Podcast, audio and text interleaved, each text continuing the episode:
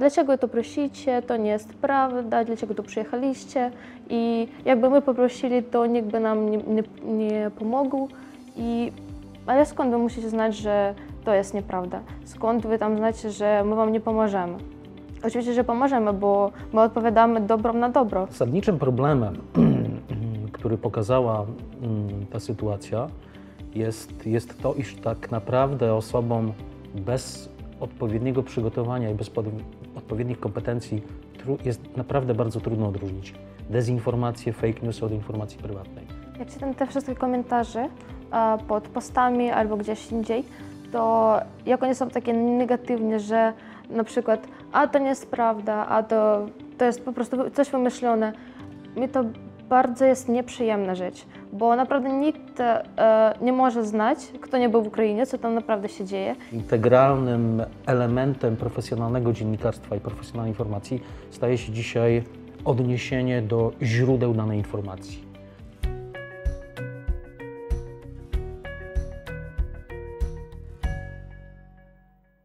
Wojna toczy się nie tylko na froncie. Wojna toczy się również w mediach, wojna toczy się w internecie. Wojna to również walka o informacje, ale również walka o dezinformację. Porozmawiam dzisiaj o tym e, z moimi wyjątkowymi gośćmi. Jest dzisiaj z nami Sofia Dejneka. Sofia nie tylko pracuje w Wyższej Szkole Gospodarki w Bydgoszczy, ale również studiuje stosunki międzynarodowe na Uniwersytecie Kazimierza Wielkiego w Bydgoszczy. Pochodzi z Połtawy na Ukrainie.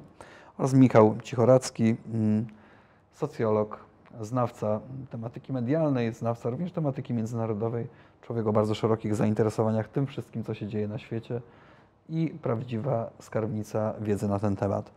E, Sofia, mam takie pytanie do Ciebie mm, na wstępie. Czy Ty śledzisz internet? Czy to, to co się w internecie ukazuje na temat Ukrainy, wojny na, na Ukrainie, konfliktu, na temat tego wszystkiego, co się dzieje może i w okolicach Twojej Połtawy, skąd się wywodzisz, ale, e, ale jakby w ogóle na froncie. Zajmujesz się tym? E, Śledzę cały czas, bo teraz to jest taka najbardziej ważna rzecz, bo jak ja nie jestem tam, to muszę śledzić tu. I czasami tak bywa, że dużo jest dezinformacji, dużo potrzebnej informacji i to wszystko muszę ogarnąć. No ale w jaki sposób poznajesz, co jest dezinformacją od potrzebnej informacji? A Muszę wpisać źródła, które, które tam są podane w internet i zobaczyć, czy coś innego jeszcze jest na ten temat. Jak nic nie ma, to więc może być takie na 90%, że to jest dezinformacja. A czy czytasz komentarze pod tekstami, filmami, materiałami, e, pod e, tym wszystkim, co informuje nas o tym, co się dzieje w Ukrainie? Ja powiem Ci szczerze, że czytam, że czasami czytam i nie mogę wyjść z jakiegoś takiego zdziwienia, skąd tak duża i potężna ilość komentarzy i skąd tak duża ilość komentarzy negatywnych. Czy Ty to też zauważasz? Mm, e, Wcześniej nie czytałam komentarzy, ale teraz jak czytam, to po prostu, żeby zobaczyć, co piszą ludzi i czasami są takie ludzie, e, którzy znają, co się dzieje i oni po prostu mówią, że jest tak, tak i tak, a inni mówią, że tak nie może być. I oni tam często kłócą i wychodzą takie jak fakty, że e, to jest prawda, a to jest nieprawda. Michale, jak to jest z, tym, e, z tą wojną informacyjną, wojną na komentarze i z tą dezinformacją? Może zacznijmy od e, naszych tutaj realiów mm, polskich. Dlaczego w momencie, kiedy ukazuje się jakiś materiał dotyczący wojny na Ukrainie, czy to jest artykuł, czy wideo, czy cokolwiek innego, przypuszczam, że również pod tym filmem, który tej chwili oglądają nasi widzowie, również pojawią się komentarze przeróżne występuje nagle taki nieprawdopodobny wysyp informacji negatywnych dotyczących Ukrainy. Myślę, że to jest kwestia po pierwsze pewnej polityki propagandowej prowadzonej przez Federację Rosyjską, ale też nie można wykluczyć e, innego faktu, takiego oto, że my sami zainteresowani pewnymi rzeczami, czy też osoby zainteresowane pewny- pewnymi rzeczami w pewne rzeczy wierzą i nawet w dobrej, w dobrej wierze będą pewne rzeczy publikować lub pewne rzeczy powtarzać.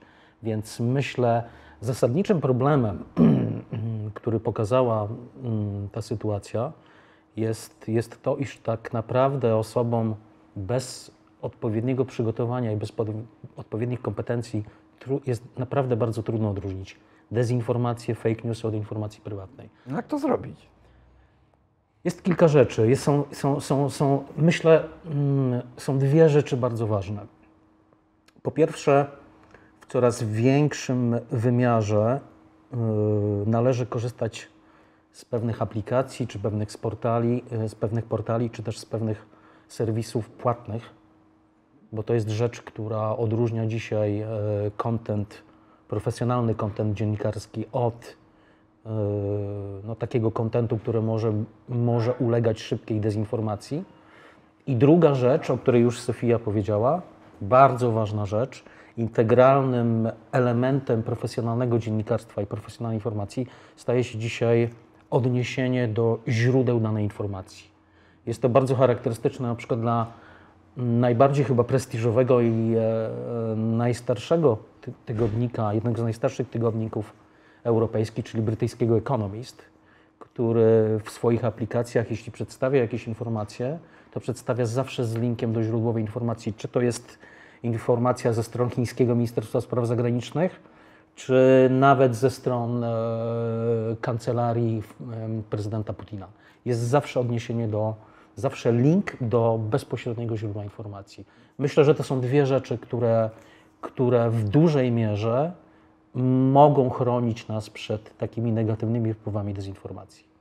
Ta wojna jest taką lekcją dla nas również, lekcją w jaki sposób poruszać się w świecie informacji, jak e, nie dać się zwariować to po pierwsze, nie dać się oszukać to po drugie e, i jakby nie dać się uwieść tej nienawiści.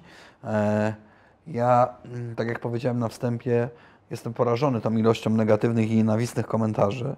Mm, Kiedy je czytam, to e, chciałbym sam przed sobą znaleźć takie wytłumaczenie, że to są jakieś farmy troli, to są jacyś y, autorzy fake newsów, to są ludzie opłacani, którzy po prostu traktują to jako element wrogi, wrogiej propagandy, że to nie są komentarze, które przynajmniej w większości wypływają od ludzi, którzy w ten sposób dokładnie myślą. Sofia, mm, co ty czujesz tak normalnie po ludzku, kiedy, kiedy widzisz y, y, wysyp, całą plagę tych komentarzy negatywnych dotyczących Ukraińców? Ludzi, którzy no, po pierwsze są ofiarami wojny i w tej chwili y, muszą się z tym zmierzyć. No, po drugie, w związku z tym zmieniło się ich życie.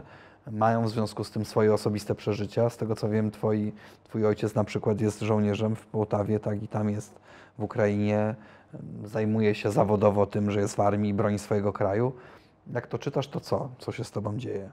Jak czytam te wszystkie komentarze e, pod postami albo gdzieś indziej, to jak one są takie negatywne, że na przykład a to nie jest prawda, a to, to jest po prostu coś wymyślone, mi to bardzo jest nieprzyjemna rzecz, bo naprawdę nikt e, nie może znać, kto nie był w Ukrainie, co tam naprawdę się dzieje i oni muszą uwierzyć Ukraińcom, którzy mówią, że tam jest tak ciężko, tam jest wojna e, i czasami tak bywa, że w grupach na Facebooku e, Ukraińcy często proszą o pomoc. Tak. I zobaczyłam jeden komentarz, że ktoś na, z z Polaków napisał, że a dlaczego to prosicie, to nie jest prawda, dlaczego tu przyjechaliście i jakby my poprosili, to nikt by nam nie, nie, nie pomógł. I, ale skąd wy musicie znać, że to jest nieprawda? Skąd wy tam znacie, że my wam nie pomożemy? Oczywiście, że pomożemy, bo my odpowiadamy dobro na dobro. I to jest bardzo nieprzyjemna rzecz. A, Michale, czy te mm, nieprzyjemne rzeczy, jak to ładnie określiła Sofia, tak? Czyli po prostu ten hejt, tak? Całe multum nieprawdy. Ja podam taki przykład, który jest przykładem, e, myślę, bardzo podobnym do tego, co mówi Sofia, tak? Czyli bzdury wypisywane w internecie na temat tak zwanej pomocy socjalnej, którą rzekomo mają tutaj otrzymywać Ukraińcy, uprzywilejowania Ukraińców na przykład u lekarzy i tak dalej, tak? Mm, I te posty, y, one są pączkowane mm, nie w tysiące, tylko w dziesiątki tysięcy, tak?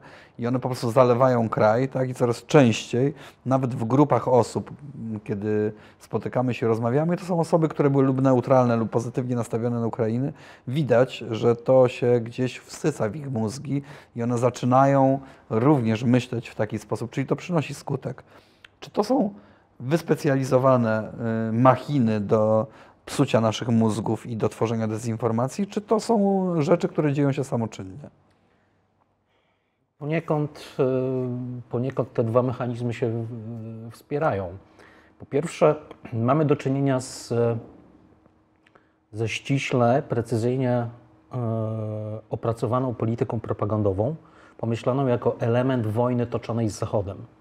I to jest coś, co zostało wymyślone i przedstawione prezydentowi Putinowi przez generała Gerasimowa e, mniej więcej 10 lat temu i co zastąpiło starą taktykę Rosjan, nazywaną z różnych względów maskirowka, która działa się w realnym świecie. Ale jeśli założymy, że internet jest pewnym e, zasobem, który jest ważny w, w polityce prowadzonej przez państwa, mm, no, mm, te czynniki polityczne Rosji stwierdziły, że rzeczywiście internet może być też elementem wojny propagandowej, czyli mobilizowania opinii publicznej za pewnymi tezami już lub przeciwko pewnym tezom. No i co Gerasimów y, wyłożył Putinowi? No na przykład chociażby to, o czym mówiliśmy, czyli e, mm, specjalne studia filmowe, m, które znajdują się na terenie Federacji Rosyjskiej, w których kręci się e, specjalne filmy pod określoną tezę, które umieszcza się na Facebooku czy innych portalach społecznościowych,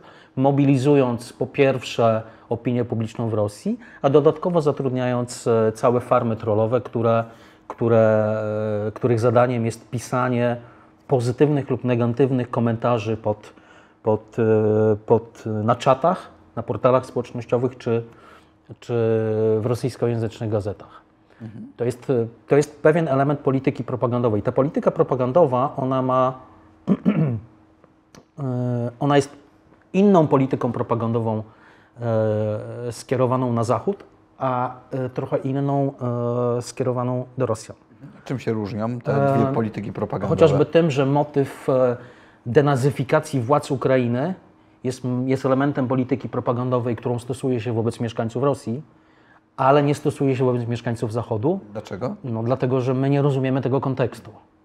Natomiast kiedy przedstawimy, e, przedstawimy sytuację my i władze Ukrainy, które de facto są nazistami, to wtedy w mentalności pamięci historycznej Rosjan to jest pewna metafora, która wytwarza pewien kontekst i mo może zmobilizować opinię publiczną w Rosji za, za dodatkowo jeszcze operacją specjalną, bo tak, e, bo tak nazywana jest e, de facto wojna na Ukrainie w samej Federacji Rosyjskiej. Eee, Sofia, czy wy w jakikolwiek sposób się przed tym bronicie? Nie wiem, czy ty na przykład też komentujesz? Czy twoi znajomi też komentują? Czy widzicie to, tak? Czyli na przykład widzicie efekt tego, o czym teraz mówi Michał? Eee, I co, reagujecie jakoś? No, ja kiedy widzę na przykład takie komentarze, że to jest nieprawda, e, ja zawsze piszę. Zawsze piszę i mogę nawet wystawiać sobie w relacji na Instagramie, że pod tym postem są takie takie komentarze, e, tam wkleić screeny i, i e, proszę nawet mm, ludzi e, swoich, którzy na mnie patrzą w Instagramie, że napiszcie, co tam się dzieje, żeby ktoś tam zrozumiał, że coś tu nie jest tak dobrze i nie jest e, e, to tak źle, jak to wszystko tłumaczy e, Rosja. Czyli mówiąc krótko, uważasz, że trzeba organicznie nad tym pracować Tak. i niech każdy zrobi to, co może. Jeżeli mogę i widzę nieprawdę, to reaguję. Nie jest tak, że widzę kłamstwo i milczę. Musimy wszystkie reagować, bo to jest ważna rzecz, dlatego że potem te fejki e, mogą e, iść szerzej, szerzej dalej e, i to już będzie takim, takim problemem globalnym. A, propos tego, że coś idzie szerzej i dalej. Przygotowując się do tego materiału, znalazłem taki wpis, mm, który od razu y, przez y, ponad 20 lat pracowałem jako dziennikarz i jakiś tam węch, która informacja może być fejkowa, posiadam i od razu wzbudził moje zaniepokojenie, a mianowicie informację, gdzie kobieta rzekomo będąca w sklepie, Polka w dyskoncie popularnej sieci, z małym robaczkiem, z kropeczkami na e, korpusie. e, mm, I mm, to dziecko zostało zaatakowane przez ukraińskie dziecko. Tak? Ta, ta opowieść nie jest jednoznaczna, bo mm, natrafiłem na cały szereg mutacji tej opowieści, ale generalnie chodzi w tej opowieści o to, że Polka, która stoi przed jakąś półką z batonami, tak, i to dziecko chce tego batona ściągnąć i nagle podchodzi jakieś tam ukraińskie dziecko, rzuca się na to polskie dziecko, tak, reaguje ekspedientka, no to ta matka Ukrainka krzyczy na tę ekspedientkę e, i tak dalej. Tam w niektórych mutacjach tej opowieści przyjeżdża policja, która natychmiast tych Ukraińców Ukraińców puszcza wolno, a to polskie dziecko niemalże aresztuje, tak? W innych mutacjach tam nie ma policji, tylko ochroniarz jest bardzo miły do tego ukraińskiego dziecka i tej kobiety, a tą Polkę wyrzuca i tak dalej, i tak dalej. I krąży mm, ta opowieść w przeróżnych mutacjach, e, powielana chyba w setki czy w tysiące, a może nawet w dziesiątki tysięcy. Pod oczywiście taką opowieścią natychmiast mm, pojawiają się setki komentarzy zatroskanych matek, ojców e, albo osób bezdzietnych, które też uważają, że dziecku krzywda dziać się nie powinna. Mm, Czy to jest taki wyrachowany element strategii propagandowej, taki celowy i, mm, i po prostu używa się już do tego dzieci, bo to się opłaca w tej propagandzie? Myślę, że tak. Motyw dziecka jest e, szczególnie w propagandzie wojennej bardzo istotny, bo pamiętajmy, że krzywdy wyrządzonej dziecku nikt i nic nie wybaczy.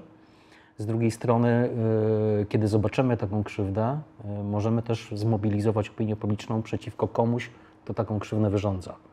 Więc to jest motyw e, stosowany stosunkowo od niedawna, natomiast no, motyw dziecka jest, jest trwałym elementem pewnej istoty propagandy,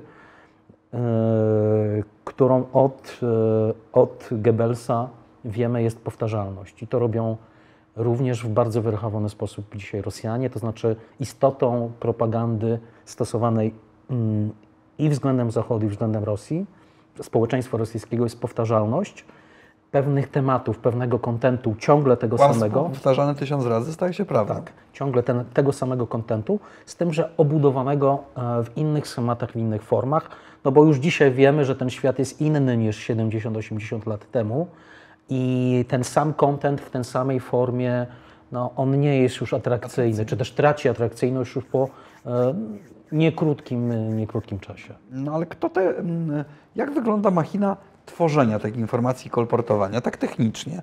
Jak wygląda coś takiego jak, e, jak, jak nie wiem, instytucja, miejsce? Gerasimów rzuca hasło, Putin je przyjmuje, no ale teraz muszą być wykonawcy tego hasła. Gdzie oni pracują, co oni robią, jak oni są finansowani, jak wygląda ich dzień, jak, skąd oni biorą wiedzę, skąd oni wiedzą, że na przykład trzeba napisać coś takiego, a nie coś innego.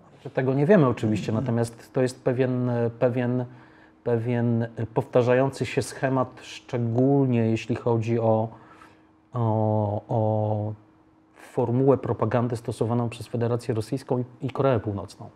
To są często y, firmy, to są często firmy, które po prostu zatrudniają młodych, zdolnych informatyków, którzy y, na przykład y, w przypadku jeszcze tej sytuacji z prezydentem Trumpem i jego, jego kampanii wyborczej e, z Hillary Clinton, pamiętajmy, że tam istotą tej propagandy było zakładanie fałszywych profili na portalach społecznościowych, tym na Facebooku i e, no, rozprzestrzenianie mm, e, tych fałszywych informacji. Pamiętajmy, że algorytmy na mm, portalach społecznościowych i mm, e, w niektórych wyszukiwarkach i przeglądarkach no, one działają tak, że jeśli klikniemy raz na przykład szukając na przykład panamskiego kapelusza, no to wiemy, że za chwilę dostajemy, dostaniemy newslettery, czy też e, wyświetlą nam się e, alternatywne, wszystkie możliwe alternatywy, linki, pod którymi te panamskie e, kapelusze możemy, możemy kupić. To samo jest z, sytuacją dotyczącą Ukrainy. Kiedy klikniemy raz taki film, to wtedy algorytm sam dostarcza nam tego typu, tego typu kontentu, tego typu treści.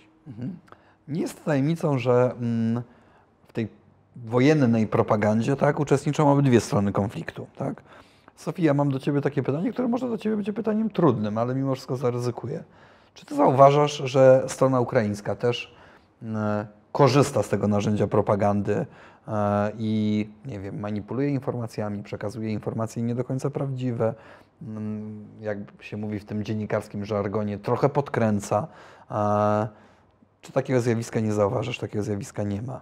Właśnie e, o to e, myślałam kiedyś, że może tam nasi, e, że dziennikarze nie o wszystkim mówią.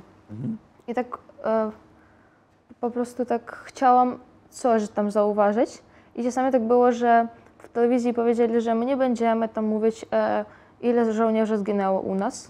I tak, dlaczego? Za dużo, za mało? Dlaczego oni nie mówią? Oni nie mówią dlatego po prostu, że oni nie chcą, żeby była panika w Ukrainie. Żeby e, w ludzi wynikało tak, że a u nas dużo żołnierzy zginęło, e, do widzenia, wszystko będzie nie za bardzo dobrze. I tak sobie szukam, szukam coś jeszcze, to takiego nie było, bo czasami nawet nie wszystko oni nam a, mówią, dlatego żeby nie było paniki w ludzi. Rozumiem. Żeby zachować e, po prostu spokój. Mhm. Michał, propaganda jako element wojny, tak?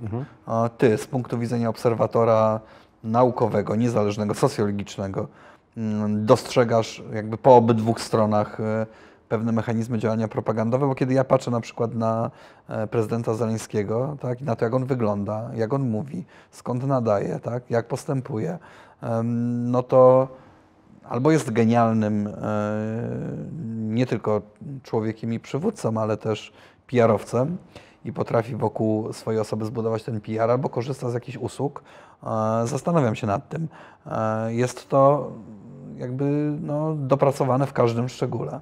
No, ale pamiętajmy, że on jest aktorem, więc, e, więc myślę, że odgrywanie różnych ról społecznych, w tym takiej roli zatroskanego, walczącego o pewną, o pewną sprawiedliwą sprawę prezydenta, jest też czymś naturalnym dla prezydenta Zeleńskiego. Myślę, że obie strony rzeczywiście stosują e, propagandę, no bo Ukraińcy, gdyby, władze Ukrainy, gdyby nie stosowały propagandy, to trzeba tą e, opinię publiczną na Zachodzie też jakoś zmobilizować za naszą sprawą. Tak? Proszę zwrócić uwagę, że, że pokazywanie e, zdjęć e, dokumentujących to, co się dzieje na Ukrainie, ono też wywołuje określony wpływ na władze innych krajów, które jakby nie było, jeszcze dwa miesiące temu zaprzeczały, że Ukraina czołgów nie dostanie, a dzisiaj już mamy decyzję kilku krajów, że czołgi zostaną jednak wysłane.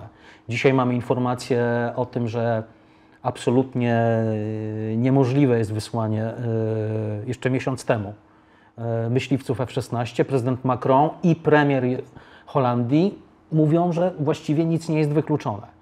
Więc e, o ile e, to jest ciekawy też eksperyment myślowy, obserwowanie, mm, e, obserwowanie tej walki propagandowej, to myślę, że oczywiście również o czym Sofia mówiła, czyli zarządzanie, to się nazywa zarządzaniem informacją o stratach ludzkich na polu bitew. Tak?